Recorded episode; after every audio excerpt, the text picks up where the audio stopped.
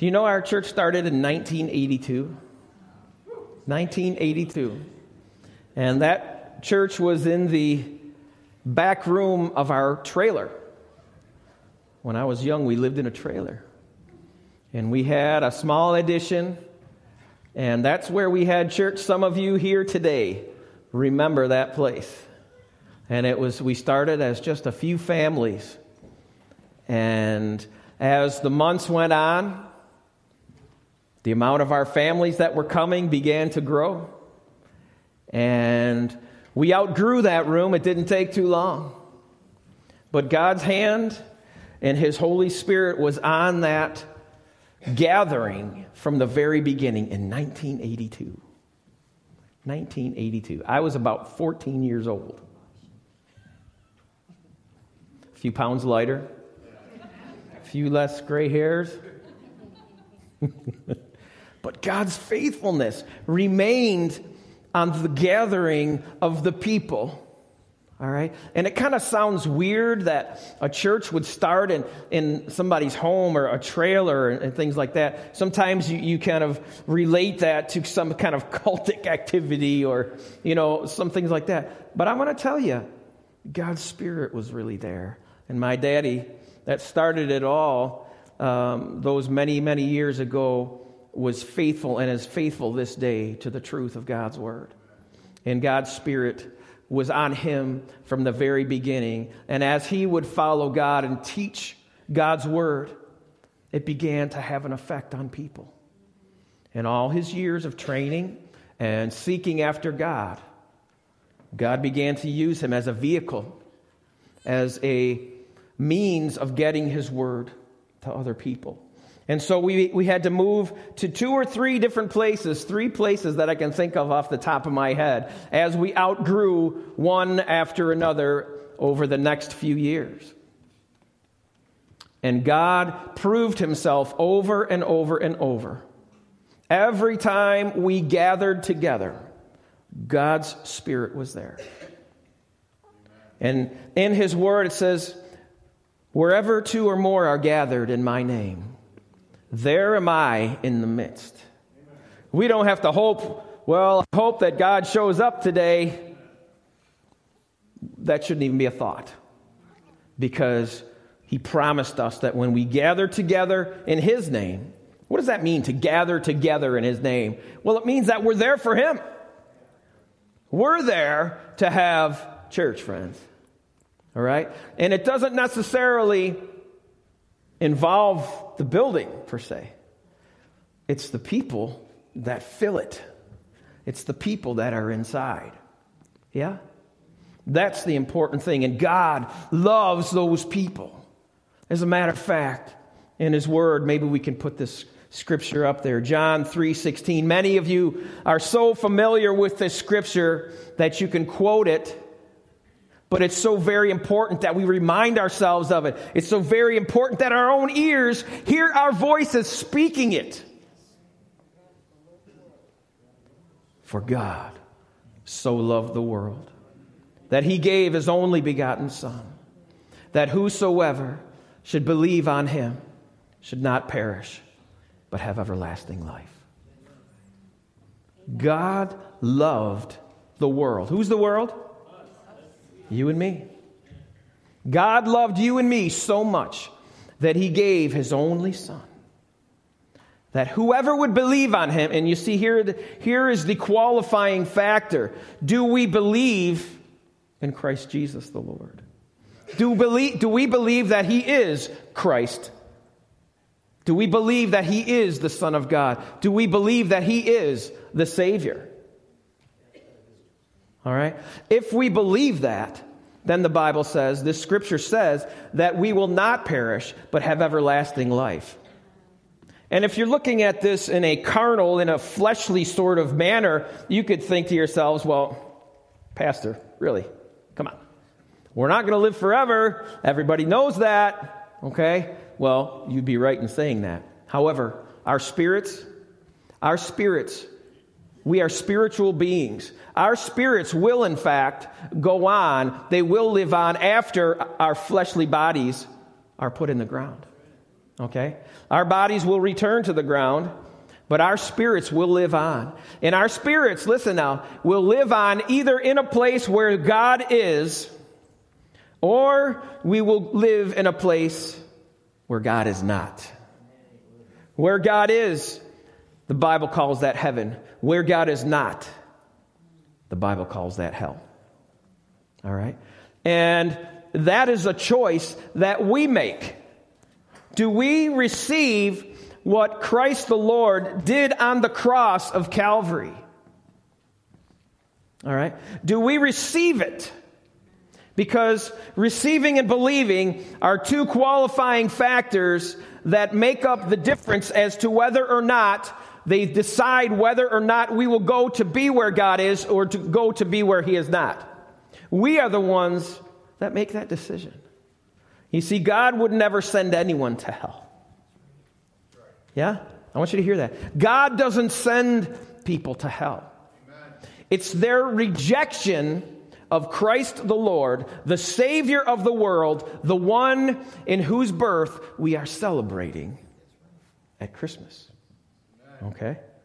It's our rejection of that Christ child who grew up, lived 33 and a half years, and lived a perfect, sinless life, and then died on the cross, sacrificing himself to save humankind. If, but here's the thing we are saved, right? Maybe you're one of those saved people, right? You're saved. What does that mean to be saved? Well, we're saved from what? Saved from our sin, right? In order to be saved from our sin, we must receive, we must believe. And let's pull up that scripture that says, To them who believed him, to them who received him, he gave them the right to become sons of God, children of God. So there are some qualifying factors here that we need to make some decisions on. We need to decide, yes, I will receive Christ Jesus as my Lord and Savior. I will receive what he did on the cross as payment for my sin and thus become a child of the King. Or I say, no, I will not. I've got it, God. I don't need your help and thus rejecting him. It's our decision. God will not, if God was to force that upon us and say, you will do this, you will do this, and you will act, we become robots. We become robots and thus have no freedom of choice. God wants us to have that freedom of choice as it was in the Garden of Eden. Did you remember that story? In the Garden of Eden, there, uh, Eden, there was two people, a man and a woman, Adam and Eve. Okay? And God gave them a choice. He gave them everything except for this one tree in the center of the garden. And he said, All of this I have created for you, all of these things. But that right there is not yours. Don't eat from that tree. Don't eat from that tree. That one, stay away from it. All right? Because if you eat from that tree, you will eventually die. Okay? And so God gave us that choice to either obey Him or to disobey Him. Disobedience is sin. And our disobedience always separates us from God. Do you know that? Our disobedience is what is sin, and our sin separates us from Christ the Lord. God is not willing, the Bible says, that any should perish. Let's pull this scripture up. God is not willing that any should perish, but that all should come to what? Repentance. God never wants people to go to hell. All right? God doesn't want that. As a matter of fact, His Word says that He, he, he wants everyone to come to a place, He wants everybody to come to Him. He wants everybody to come to a place where they recognize their need for salvation. Do you follow? He's not willing that any, any should perish, but that all should come to repentance. Well, what does it mean to repent? That was, that was the message, wasn't it? Back in the days of John the Baptist. Remember that weird guy? Dressed in camel's hair. And what was he eating? You remember that? Locusts and honey. That's weird. hey, okay? But this guy, this guy was a forerunner of the Christ. This guy was preparing the way for Christ the Lord to come. And he would say, Repent, for the kingdom of heaven is at hand. repent. And that word repent means to turn. Turn it around. Stop living the way you've been living. Stop living in your sin.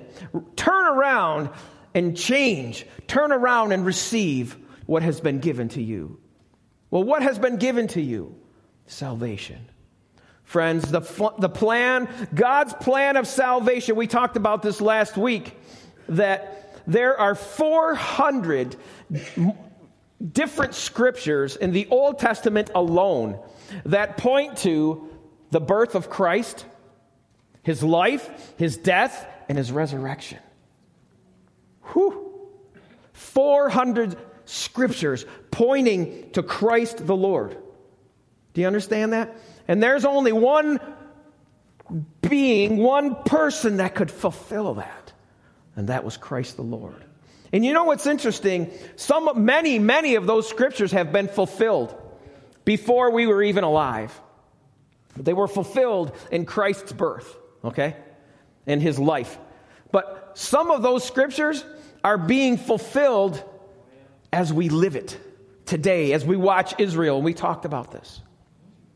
Israel was the Lord Jesus' home. That's where he lived. All right? And sometimes we think that these things are just stories, but if you think, when I was there, it was like an eye opener for me, man. Man, this stuff is real. This is legit. And even to this day, it seems like month after month, they're finding new, new confirmation about all of these places. They're doing archaeological digs as we speak. I went to some of those locations. It was amazing. All right? It's not just a story, it's not just a book, it's real, it's history. And God's plan of salvation was fulfilled in the birth of that Christ child when he was born of, listen, a virgin. What? Are you kidding me? You expect me to believe that? Really? All right? And in our eyes and in our carnal, uh, humanistic minds, we can't grasp that. I can't grasp it. But that's what God is asking us to believe.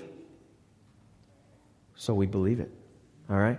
So God, in His Spirit, all right, placed the seed of His Son in this perfect young maiden named Mary, the mother of Jesus. And she carried that baby and she gave birth to the Christ child. You will name him Jesus. He will be called what? Emmanuel. Emmanuel. And that name means God with us. God with us. No longer God out there, but God with us heaven, in a sense, had come to earth. Let's turn to that scripture Isaiah.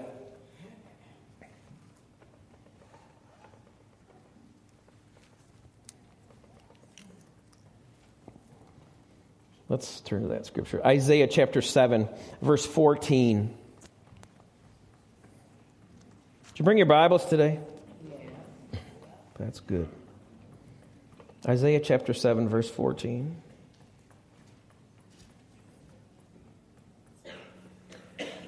It says, Therefore, the Lord himself will give you a sign.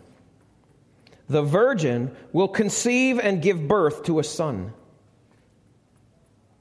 and he will be called Emmanuel.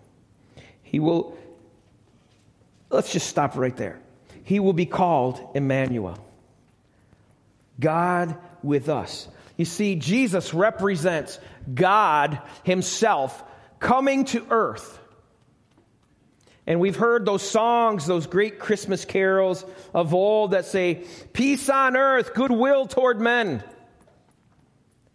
When Jesus comes to earth, God is bringing peace on earth between God and people. That's what that means. Peace on earth coming from God. Emmanuel, God with us. Goodwill between us and men. Do you understand? Why did that need to happen? Why did there need to be goodwill between God and man? Because our sin, friends, separated us from God. And God was not satisfied to leave us in that state of separation God the Father desired that his kids, you hear me? God desired that his kids be close. close. And so he put in plan, it put in motion a plan in an effort that would save humanity. That would save all of us if we received him and we believed him. Do you believe that Christ Jesus is the Lord? Do you believe that He, he has come to save you from your sins? Do you believe that He is the very Son of God? Do you believe that He died and He rose again, stealing our salvation for all of eternity? If you believe those things, you will be saved. And the Bible says, All who call upon the name of the Lord, what is the name of the Lord? Jesus. Jesus. All who call upon the name of the Lord will be what? Saved. All who call upon the name of the Lord will be saved. But you say, Pastor, I've been a bad person all my life. I've lived like this. I've done this and this and this. And to that, the Bible responds in Romans that I am convinced that neither death nor life, nor height nor depth, nor angels nor demons, nor present nor future, nothing will be able to separate us from the love of God that is in who? Christ Jesus, our Lord. I get chills when I hear that scripture because it, it shows us the love that God has for us and his willingness to sacrifice his son in order that we could be once again in right standing with God the Father. Man, I hope that that speaks to you like it speaks to me. I'm a pastor, but you know what? I'm far from perfect. Do you know that? And my sin still needs a Savior. We, the Bible says that we all have sinned and fall short of the glory of God. Bible says that there is none righteous. No, not one. And so, what do we do in response to our sin? Uh, because our sin has, has separated us from God, what are we to do? What are we to do? We are lost in our sin, except for the blood of Christ Jesus. This little baby, this little baby that was born of a virgin. Wow, what a story. But you know what?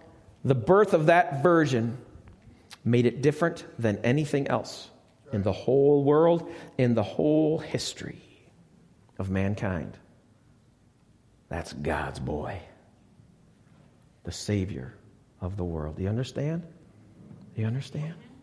And so, God sent his son to be born as Savior, to be born human and yet God at the same time. And this little baby grew, and he grew, and he lived 33 and a half years. A sinless life, perfect the perfect sacrifice the spotless Lamb of God. In his birth, in that lowly manger,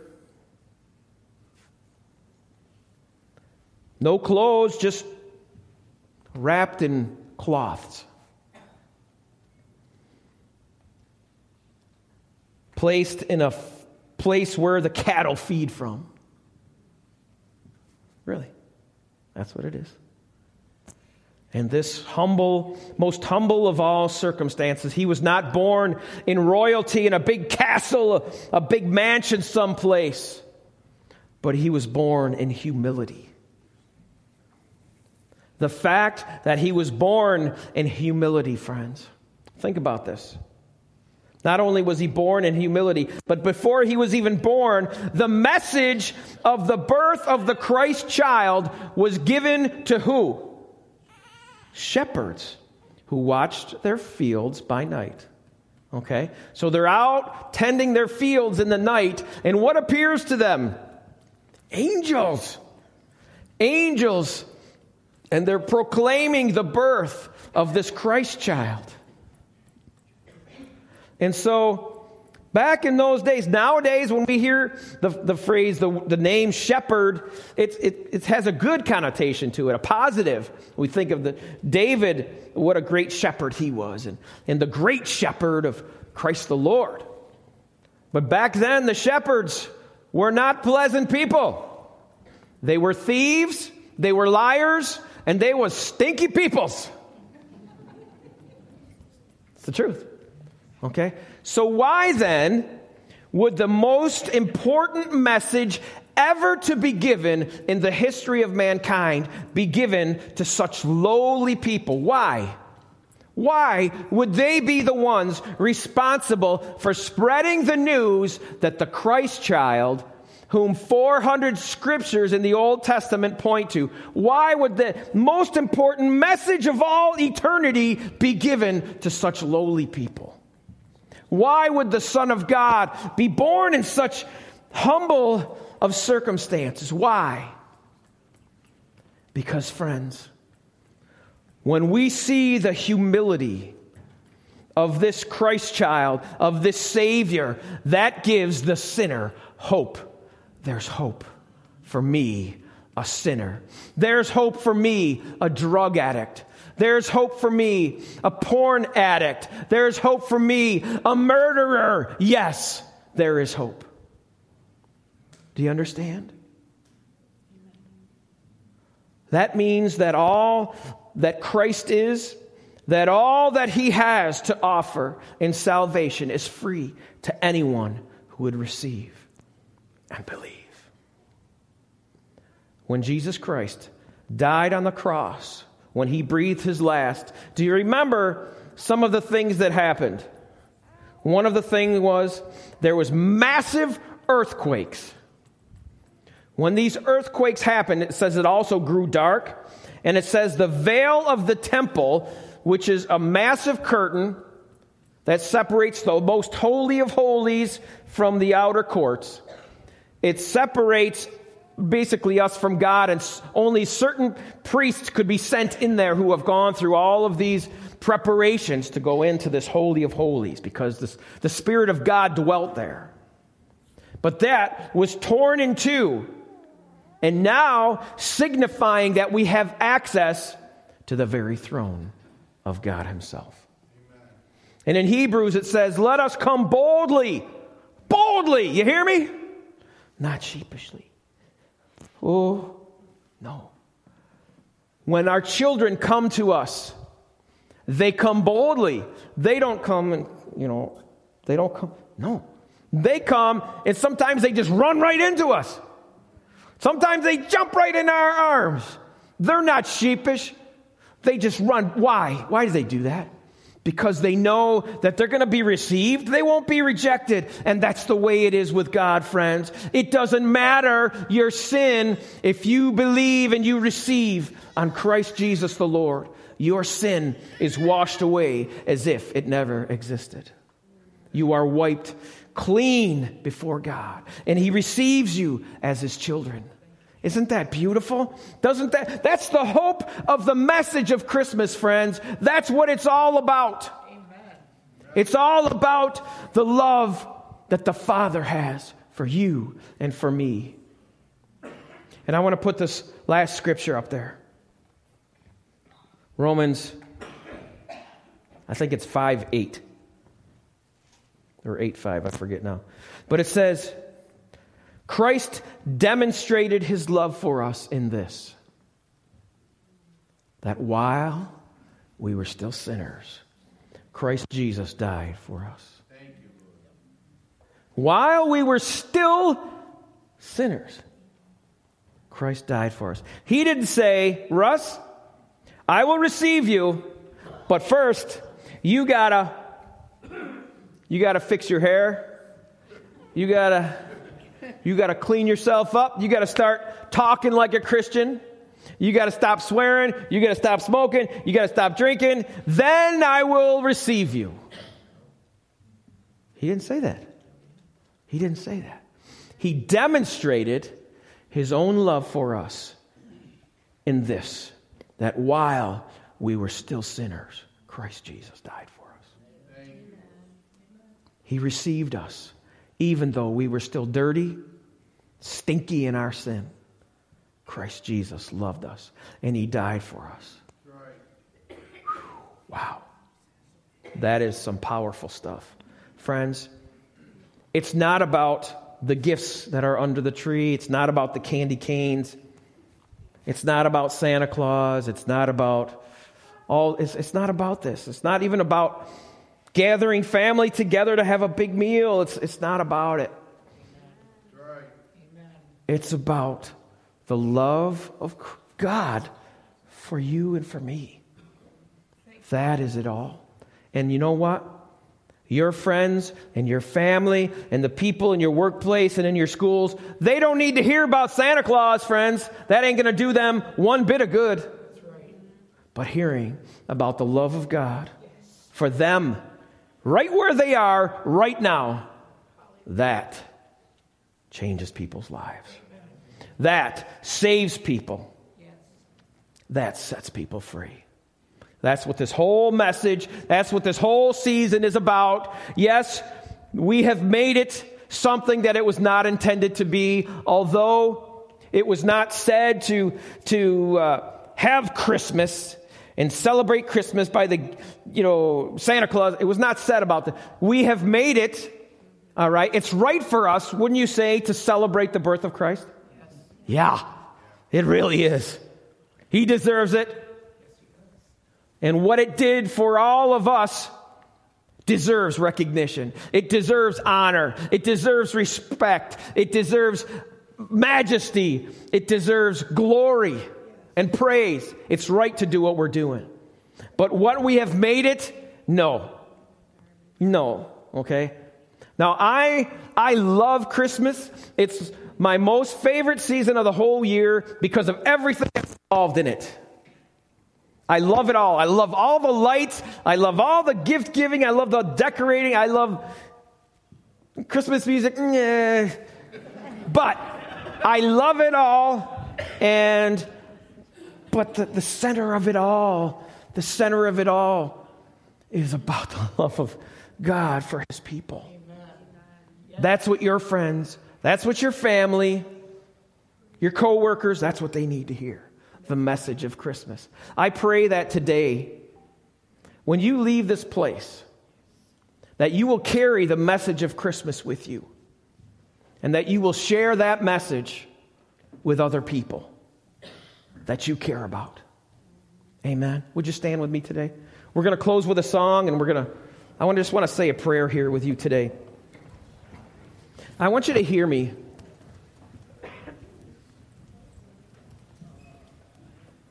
If you have not received Christ Jesus as your Lord and your Savior, well, what does that mean?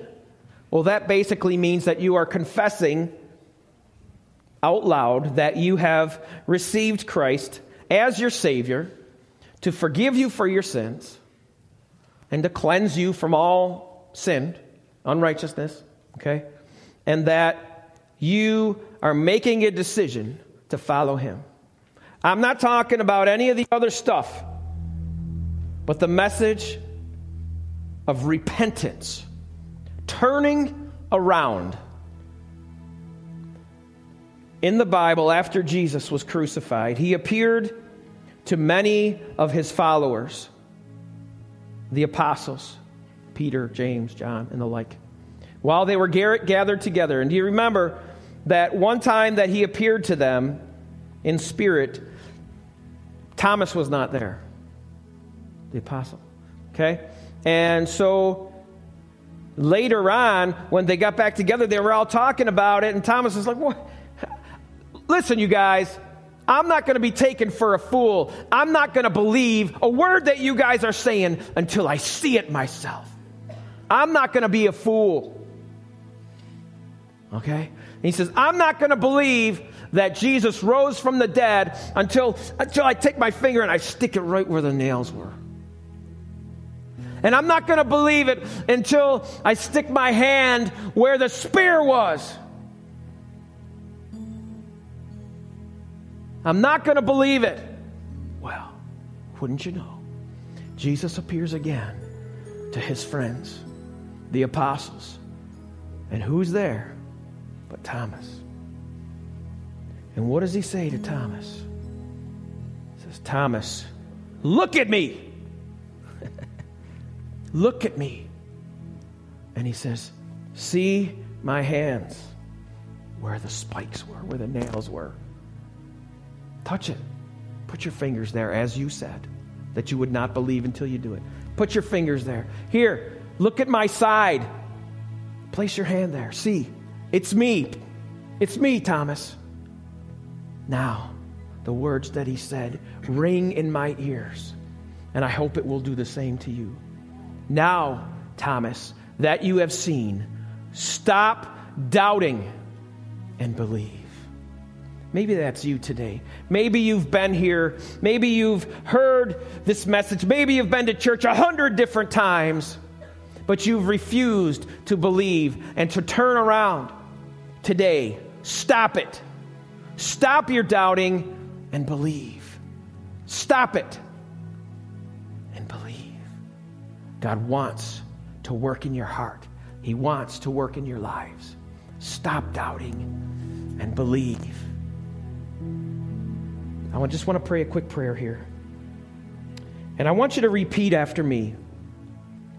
If the words that I have spoken from the Word of God today are ringing true in your heart, and as you're considering what has been said and the place where you are in relation to that, if you are willing, follow me as I pray. And I want you to speak these words out loud. It's important that you're, you hear it yourself. Let's pray together. Heavenly Father, I come to you today. I know that I'm a sinner. I know that I have disobeyed you. I know that I need a Savior. And I can't do it myself. But I'm asking you to forgive me of my sin. From this day forth, I believe on you. I receive you as my Lord and my Savior. I believe that you died on the cross to save me from my sin. I believe that you died and rose again,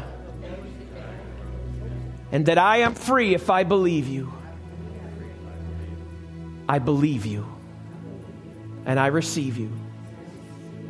Help me to live for you. In Jesus' name, amen.